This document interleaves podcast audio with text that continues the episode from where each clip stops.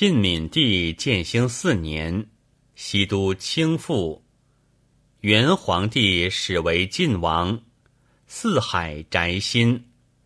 其年十月二十二日，新蔡县立任桥妻胡氏，年二十五，产二女，相向复心和，自腰以上，其以下各分。此盖天下未一之妖也。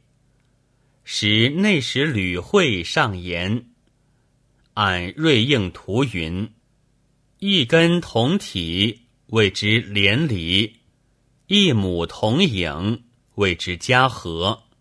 草木之属有以为瑞。今二人同心，天垂灵象，故亦曰。”二人同心，其利断金。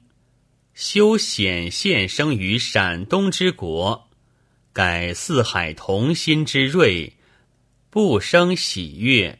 仅画图上。时有使者审之，君子曰：“知之难也。以臧文仲之才，犹似原居焉，不在方策。”千载不忘，古事不可以不学。古人有言：“木无知谓之慧，人不学谓之古。”当其所必，改缺如也，可不免乎？